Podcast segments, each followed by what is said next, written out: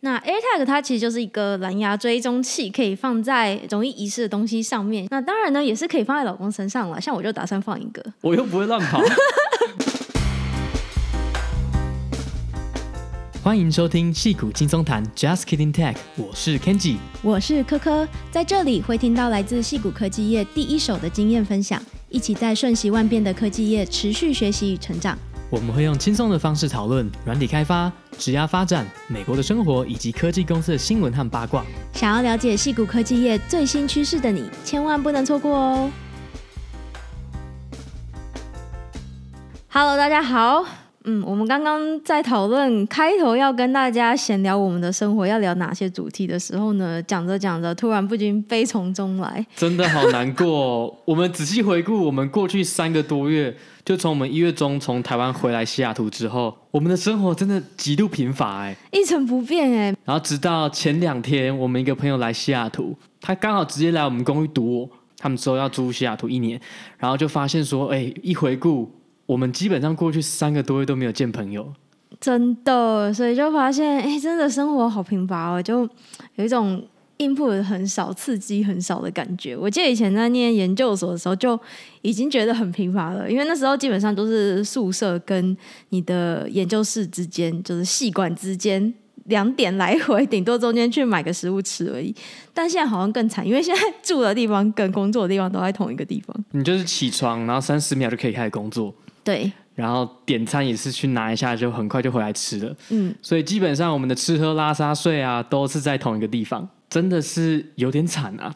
对，所以聊着聊着，悲从中来，觉得我们的人生怎么会变成如此的贫乏？因为我们想了一下，我们早些时候应该都是蛮有趣的人才对啊。我之前是一个非常有趣的人呢，我觉得在 pandemic 之前，还有我加入我的 infrastructure team 之前，我觉得我非常的有趣。因为 infra 的人，我觉得通常比较无聊，就是比较不会聊生活的东西，大部分都是聊工作。然后再加上现在大家又在家工作，真的更少东西可以聊。所以我觉得我整个已经因为这一年多的摧残，整个已经变得比较无聊，怎么办？所以其实这种长期在家工作，真的会产生另外一种疾病，也就是心理上面的一些危机。所以我现在就真的比较可以体会，比如说可能有忧郁症这种人啊，或者是真的会。因为闷在家闷太久，而导致对生活失去热情这种现象。我们两个算好一点，是还有对方可以聊天。对，但是如果你是一个人住，然后又一个人关在家，吃喝拉撒都在同一个地方，你没有去见其他人，真的会生病的。我觉得，嗯，真的是这样子。好啦，那因为我们很快就可以第二剂疫苗打完了，希望打完之后呢，我们就可以再度重启比较有趣的生活，可以到处去玩啊，或者是就是内用餐厅之类的。对，之后已经期待要报复性旅游，我要把西雅图这边的主要的国家公园全部玩过一遍。嗯，是，好，我们就再好好的计划一下，期待一下。嗯，那今天想要跟大家聊的呢，是上周的苹果发表会啦，不知道大家有没有收看？其实我觉得那影片拍的非常的好啊，Apple 真的质感很好，他们的宣传影片都不是其他间发表会可以比的。我觉得其他的发表会，即便是其他大的科技公司，跟苹果一比，真的弱很多。嗯，他们就一直以来都是靠着这种高端性感的品牌魅力，收获了一群果粉嘛。那其中有几项蛮有趣的产品啦，那我们就先聊聊 AirTag 好了。那 AirTag 它其实就是一个蓝牙追踪器，可以放在容易遗失的东西上面，像是钱包啊、钥匙或者是行李，还有你家的小宠物。那当然呢，也是可以放在老公身上了。像我就打算放一个，我又不会乱跑。哎，不一定啊，谁知道呢？还是管好一点。天天都在家里，有什么好乱跑的？但是现在啊。好的，那 COVID 结束之后，你就可以装一个试试看。嗯，好的。那它看起来就是一个硬币大小的、很时尚感的吊饰。它上面有一个圆形的电池，那也搭载了蓝牙晶片、NFC 喇叭，还有 U One 超宽屏晶片，这也算是这一次的亮点。对，我相信很多人之前可能没有听过超宽屏这个技术，它其实是相较于蓝牙，它定位可以更精准、耗电更低，然后频宽更大的一个技术，所以各方面就是完胜蓝牙。所以像旧款的 iPhone，它就没有这个超宽频晶片嘛。所以如果你用旧款的 iPhone 在搜寻 AirTag 的时候，你使用的会是它的蓝牙晶片。但如果你是新型的 iPhone、iPhone 十一或 iPhone 十二，他们是有搭载 U1 超宽屏晶片的，等于是说你的 AirTag 有，你的 iPhone 也有，所以你在侦测的时候就可以利用超宽屏的技术去定位这个 AirTag，就可以定位得更精准。那 AirTag 在使用上有几个模式啦。那使用之前呢，都要先跟你手机上这个 Find My App 配对，那这样子它就可以开始收讯号了。那第一个模式是说，当你跟这个物体的距离很近的时候，但你可能就找不到，比如说在家里的房间很乱之类的。那这时候呢，你就可以打开这个 Find My App，它上面就会显示出这个 AirTag 它现在是在你目前的哪一个方位，你就可以跟着这个箭头的指示前往 AirTag 所在地，就可以找到这个东西。我觉得你很需要这个，因为前两天你不是在那边说拉面怎么不见了，找不到拉面。殊不知，它就在离你非常近的地方，它只是躲在那个我们的小笼子里面藏起来。很，奇怪，就是有一个盲点，就我们家明明就很小，但我还是找不到它，真的很奇怪。对，那这时候你就可以在拉面身上装一个 AirTag，然后使用你的 App 去找它在哪里。我觉得这个 AirTag 的造型挂在宠物身上，真的是还蛮好看的。应该蛮可爱的，可以跟它玩躲猫猫，还蛮有趣的。嗯，真的。那另外一个模式是说，当你这个物体已经不在这些蓝牙可以接触到的范围内，就比较像是你可能把这个东西掉在你之前去过的地方，像是可能你去上课啊，或者是你去上班之类，掉在办公室了。那这个时候呢，它会启动一个模式，就是让所有的。周遭附近的 iPhone 可以利用他们的蓝牙讯号，算是连接成一个更大的网络。那利用这样子的方式来帮你搜寻你这个物体的所在地。对，等于说你就挂失，你就说我现在找不到我的 AirTag 了。这时候全世界的所有 iPhone 都有机会帮你找到那个 AirTag。嗯，是。那当然，如果你这个东西掉的地方附近刚好很 不幸没有其他的 iPhone 装置，那可能就找不到了。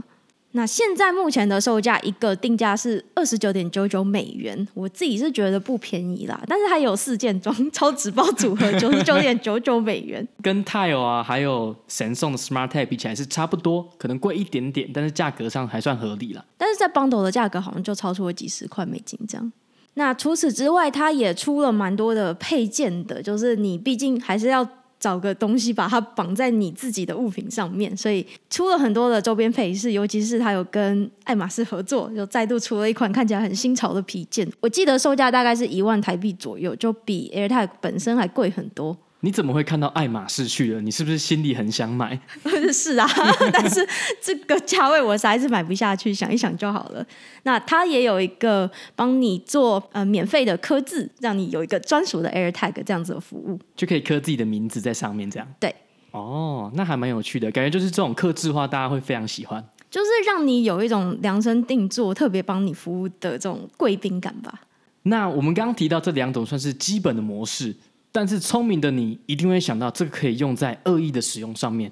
比如说像科科，如果拿到 AirTag，他想要恶意的植入在我身上，这不是恶意啊，这是一个很正常使用范围。哦，好，那是这算正常使用范围。那假设有人想要恶意的去追踪另外一个男生或女生，比方说把另外一个 tag 丢到他包包里面，在对方不知情的情况下去追踪他，那 Apple 其实他们有考虑到这个可能性。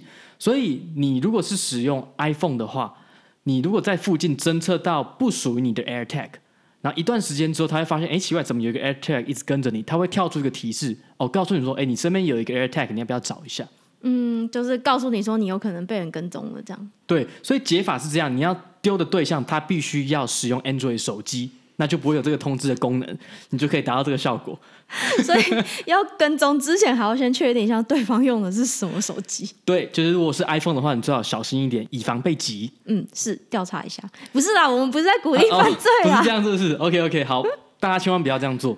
然后另外一点呢，是说会不会有这种所谓的 false positive 的情形，就是说它其实不是恶意的。他只是刚好你跟这个人在附近，结果被误判成说哦，我这个 AirTag 是非授权的，但是在你附近。因为比方说，如果你在搭捷运或搭公车，你身边的人假设都用 iPhone，你的 AirTag 就出现在他们的范围了嘛？对。那他没有考虑到这一点，所以说他只有在拥有者不在附近的时候，他才会跳出一个通知说哦，你附近有一个未授权的不属于你的 AirTag。哦，所以就算是可以排除这种可能人很多，大家都有 iPhone 手机跟 AirTag 的状况。对，所以我觉得他们在系统设计这方面都是有算考虑的蛮完善的啦。但是实际上的效果怎么样，当然要等它出来之后，你去搭捷运试试看，才知道你附近的人有没有收到通知。嗯，看看是不是真的可以很精确的侦测到，还是说会有很多的 false positive。对，你听到这边，你应该会想说，我们之前在 EP 四十四其实有提到苹果跟 Apple 一起开发的铺路通知系统，它其实就是利用类似的技术，利用蓝牙的技术，然后不需要侦测你的位置资讯来达到追踪的效果。这个核心概念是类似的，在蓝牙的部分，其实他们的核心概念是一样的，因为像 AirTag 上面它有一个独特的蓝牙识别码，那这个识别码会定期更换了，所以就不会发生说，如果你今天有一个蓝牙装置，你知道这个 AirTag 的 ID。哦，你记录一次之后就不会有说你记录一次你就知道这个人是谁，因为他定期会换，所以你可能也不晓得这是不是同一个 AirTag 了。嗯，对，所以这个确实是蛮类似的方法。对，所以其实你没有办法透过这个 AirTag 的 ID 就知道说它的拥有者是谁。当然，Apple 他们自己有一个功能，就是说当你的 AirTag 遗失的时候，你基本上你可以去扫那个 NFC，所以上面会有你自己的联络资讯啊。那这个当然就是你主动提供的。嗯、那如果你 AirTag 真的掉，别人是有办法知道说哦，这个人的电话是谁哦。所以就有一点类似，如果我们用暴露通知系统那时候介绍的功能来比较的话，你挂失这个行为有点像是就是确诊者自己回报。对，有点像是说你挂失了，这个时候你跟苹果讲说这个 AirTag 不见了。在瀑布通的系统里面，就相当于是一个确诊者，所以这时候所有接触到的人呢，就会把这个资讯，这个确诊者的位置资讯上传给 Apple，他就知道 AirTag 在哪里了。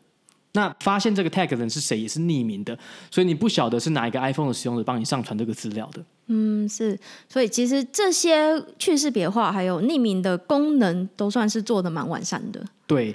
但是当然有一个最大的差别，就是它毕竟还是需要位置的资讯嘛。对，并且这个 AirTag 是跟你的 Apple ID 是有所连接的，所以这个是一个 trade off，就是说它没有办法做到像暴露通的系统一样，它完全不知道你的位置资讯。因为在暴露通的系统，你只要知道你有没有曾经跟确诊者有接触过，你不需要知道位置在哪里。但是因为 AirTag 它的最大的好处就是说，当你遗失东西的时候，你有办法找到嘛。对，所以这势必得。记录这个位置资讯，这是比较大的区别。嗯，了解。所以位置的资讯还是会呃被储存下来的，这个是可以注意一下的地方。对。那这次我看到 Apple 发表这个 AirTag，或者是它的发表会上，我自己感觉到最深就是说，Apple 真的是有这个业界的话语霸权。因为像 Tile 这间公司，他们在二零一二年成立，就已经在做这个蓝牙的追踪器。对啊，很早就出现了，耕耘了非常久，耕耘了九年了。然后，Samsung 他们其实，在去年年初的发表会，他们也发表了 Smart Tag，基本上跟 AirTag 看到的基本上一模一样，对，该有功能都差不多。但是大家却把 AirTag 当成是一个苹果的伟大发明的感觉，就是一个很新潮的一个发明，是一个全新的产品，大家都跃跃欲试。对，所以这真的是蛮妙的，就他们跟比如说我们之前提过的 Facebook 比起来，他们的品牌力是更胜 Facebook，因为 Facebook 它只要一抄什么东西，大家就会说 Facebook 抄袭。但是 Apple 一做这个事情，我们会觉得说，哦，它要重新定义了，它有一个新的产品了，很赞。如果我是一个公司的拥有者，我就最喜欢 Apple 这种公司，因为你不需要动作很快，你可以先看这个市面上有什么好用的产品，嗯，你把它拿到你的 Apple 自己的产品线，把它做改良。你的名声也会很好，这真的是很厉害。就是把这些 feature 的功能再提升一下，然后把外形设计的非常的有现代感。那不得不说，我觉得我看了 Samsung 的 Smart Tag 跟 AirTag 的设计，其实本身真就是差了一截啦。不得不说，在工业设计美感方面，对 Samsung 的真的蛮丑的。Samsung 的 Smart Tag 看起来就是一个那种你要进出大楼的时候要避一下的那种安全锁，这样。对，所以就很没有没有感觉。对，所以真的，苹果的美感跟行销这方面，真的是为他们的品牌产品加了很多分了。是，真的是这样子。那另外一件。比较少人注意到的事情，但我觉得也蛮值得注意的，就是苹果发表会的隔天呢，其实就是一场蛮重要的，呃，针对 Google 跟 Apple 的反垄断听证会，在美国的国会上演了。那这场听证会的焦点主要是在于 Google 跟 Apple 他们对智慧型手机生态系统的影响力，就是他们到底是不是垄断了这样子的市场，影响到了其他比较小的生产者。那他有有参与这一次听证会，其他也有像是 Spotify 这些公司，他们其实都有参与，因为他们都是受到了蛮大的影响。那 Tile 的 CEO 呢，他在发表言论的时候，其实就是聚焦在苹果的一些隐私权相关的政策，其实会让 Tile 的产品跟 Apple 的 AirTag 产品之间会造成一种非常不公平的竞争。因为像 AirTag 可能就可以使用一些只有 iPhone 本身的系统进入的权限，那这个是 Tile 可能没有办法得到的。对，这个讲精确一点，就是说苹果的优势在于，嗯，他们有所谓的超宽屏嘛。那这个超宽屏目前只有他们苹果自己的 App 可以使用他们的 API。对，那你其他的第三方的 App 是没有办法使用的。所以第一个在精准定位上，Tile 就失去了这个优势嘛，因为目前就是 Apple 做出来就比它好。对，然后另外一个。苹果就可以把他们的 App 放在他们的预载的 App 里面。那使用者要使用 Tile 的话，还要去另外去 App Store 下载，这就是多了一层步骤嘛。那对使用者来讲，他就觉得很麻烦。那我不如就使用 Apple 的。是啊，因为你每增加一个步骤，通常转换率就是又再下降一点。对，然后另外一个当然就是强大的 iPhone 网络，就是 Tile 也想要做跟 Apple 一样的事情，就是说当你的东西掉了，你的其他使用者可以帮你找到这个 tag。对。但是因为 iPhone 从发表到现在，呃，就是从十年前到现在，他们总共有二十二亿台 iPhone 卖出，所以这个数量是非常的惊人的。所以当这个用户一多，你东西掉，你被找到的几率就大嘛。是，这真的差非常多啊！你有这么多台机器同时在帮你建立这个网络来搜寻东西，这个 Tile 真的是面临非常不公平的竞争。所以我可以在此宣布，Tile 就是死掉了啦，应该打不赢 Apple。QQ 在反垄断没有做任何的裁决的情况下，从目前的状况看起来，因为我们刚刚讲那三大优势，就是 Apple 可以预载 App，可以使用超宽屏的 API，又有自己强大的 iPhone 网络。我觉得这三点，如果反垄断听证会没有做什么裁决的话，它有基本上是没戏唱了。嗯，是。然后另外一个贯穿整场 Apple 发表会的，就是他们一直在主打他们的 M1 晶片。对啊，一开始就一几乎一开始就提到了，到最后还在讲。所有的东西都是 N 1其中有一段影片就拍的非常的炫，就是拍有一个探员，他就想要潜入苹果总部，然后经过层层的关卡之后，好不容易把一个东西偷出来。最后，那个探员回到他自己的家之后，把自己的头罩掀开，就是 Tim Cook，然后他偷的东西就是 M1 晶片，然后把它放到 iPad 里面，就说：“哦，我有一个很棒的新的 iPad，非常开心。”这段设计也是非常的巧妙啊，但过程当中也看得出来，苹果就是砸了大钱在拍这支影片。对，影片质感真的非常的好，真的很像在看不可能的任务。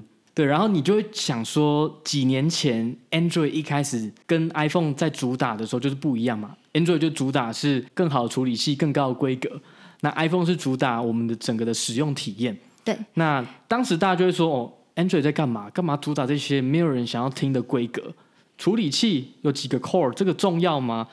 但是现在 Apple 一做这件事情，说我们的 M1 晶片多屌多猛，哎，大家就觉得说真的很棒。对，这个是一定要讨论的，这个规格真的是超乎之前的其他晶片。对，然后就可以开始看到 Apple 就在说，哦，它的效率提升多少啊？耗电提升多少啊？会让你的 performance 变得更好。这其实都是以前 Android 手机在跟 iPhone 区别的时候，他们会主打的。对。但是当时大家就是觉得完全没有兴趣。嗯、这样。对，一样。这边 Apple 再度展示了他们的话语霸权。一样的话从 Apple 讲出来就是不一样，真香。嗯，让自己讲话大声一点还是蛮有用的。希望有一天我也能变成 Apple。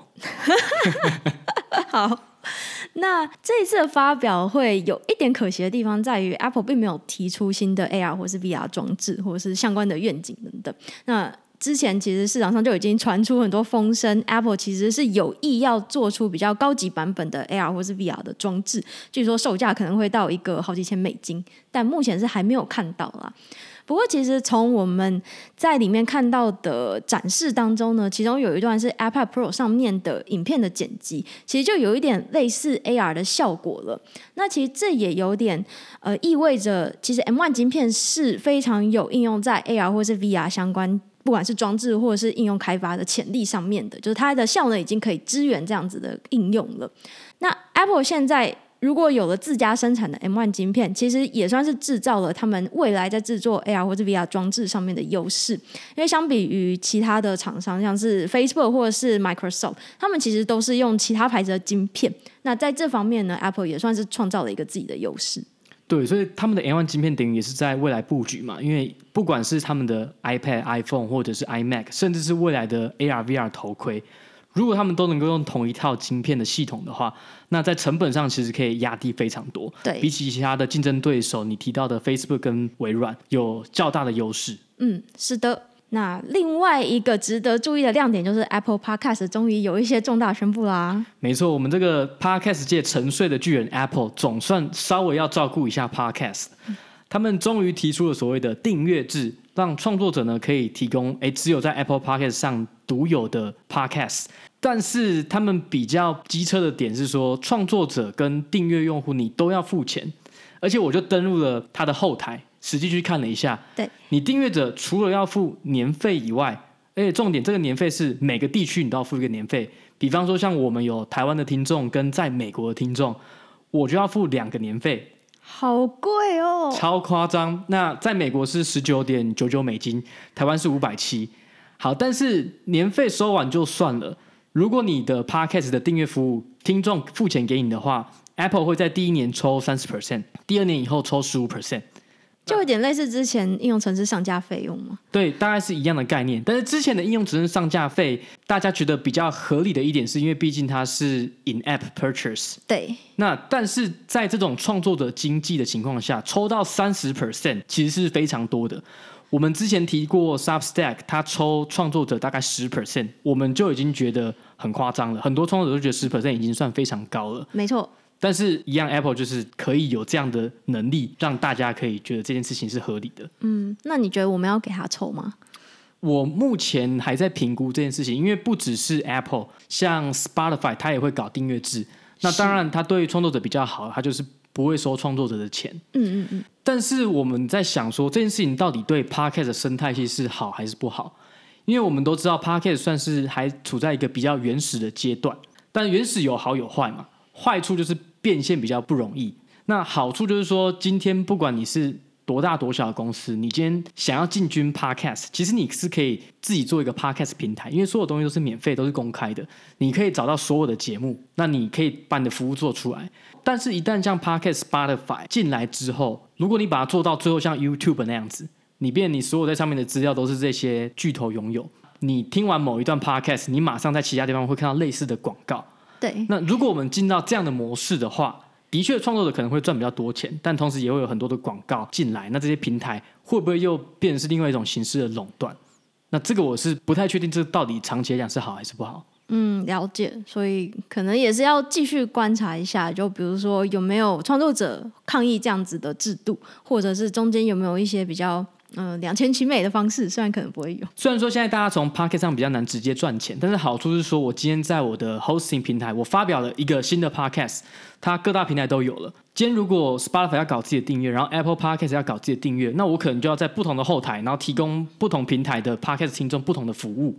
那我觉得这对创作者来讲就是有好有坏。你可能可以收到钱。但是你可能就变成说，那我就专注做 Apple Podcast，我就不理其他平台的听众。嗯，了解。所以就算是技术上面会多一些你需要去照顾的地方，那对创作来者来说又是另外一层的负担。对，嗯，要再评估一下。对，我目前还是觉得希望 Podcast 就是做免费的啦，然后可能可以透过听众，比如说赞助啊，或者是我们自己有 blog 做限定的文章，就是需要付费才可以看的文章，这个是我比较想要看的。嗯，是。好，那总结一下这一集的一连串讨论下来，我觉得结论还是变成 Apple 就是一个吸血鬼啊！欸、真的是这样子，怎么吸都可以。对，因为它现在就是一个算是蛮垄断的一个平台了嘛，所以真的是它基本上说要怎样，大家也没有办法很有效的反抗。其实我觉得这一点可以，你可以把它想成是说，他过去十年都在累积他们的应得值，是这样没错。然后他们的应得值就是从贾博士开始就累积的非常高。那这些一连串的事件呢，就是会慢慢的损耗它的品牌价值，但是目前看起来还是一个很强大的价值存在，大家还是信任这个品牌的，只是看能够烧多久了。嗯，是。好，那今天这集差不多就到这边结束喽。希望大家还喜欢今天的内容。好，我们下个礼拜见喽，拜拜，拜拜。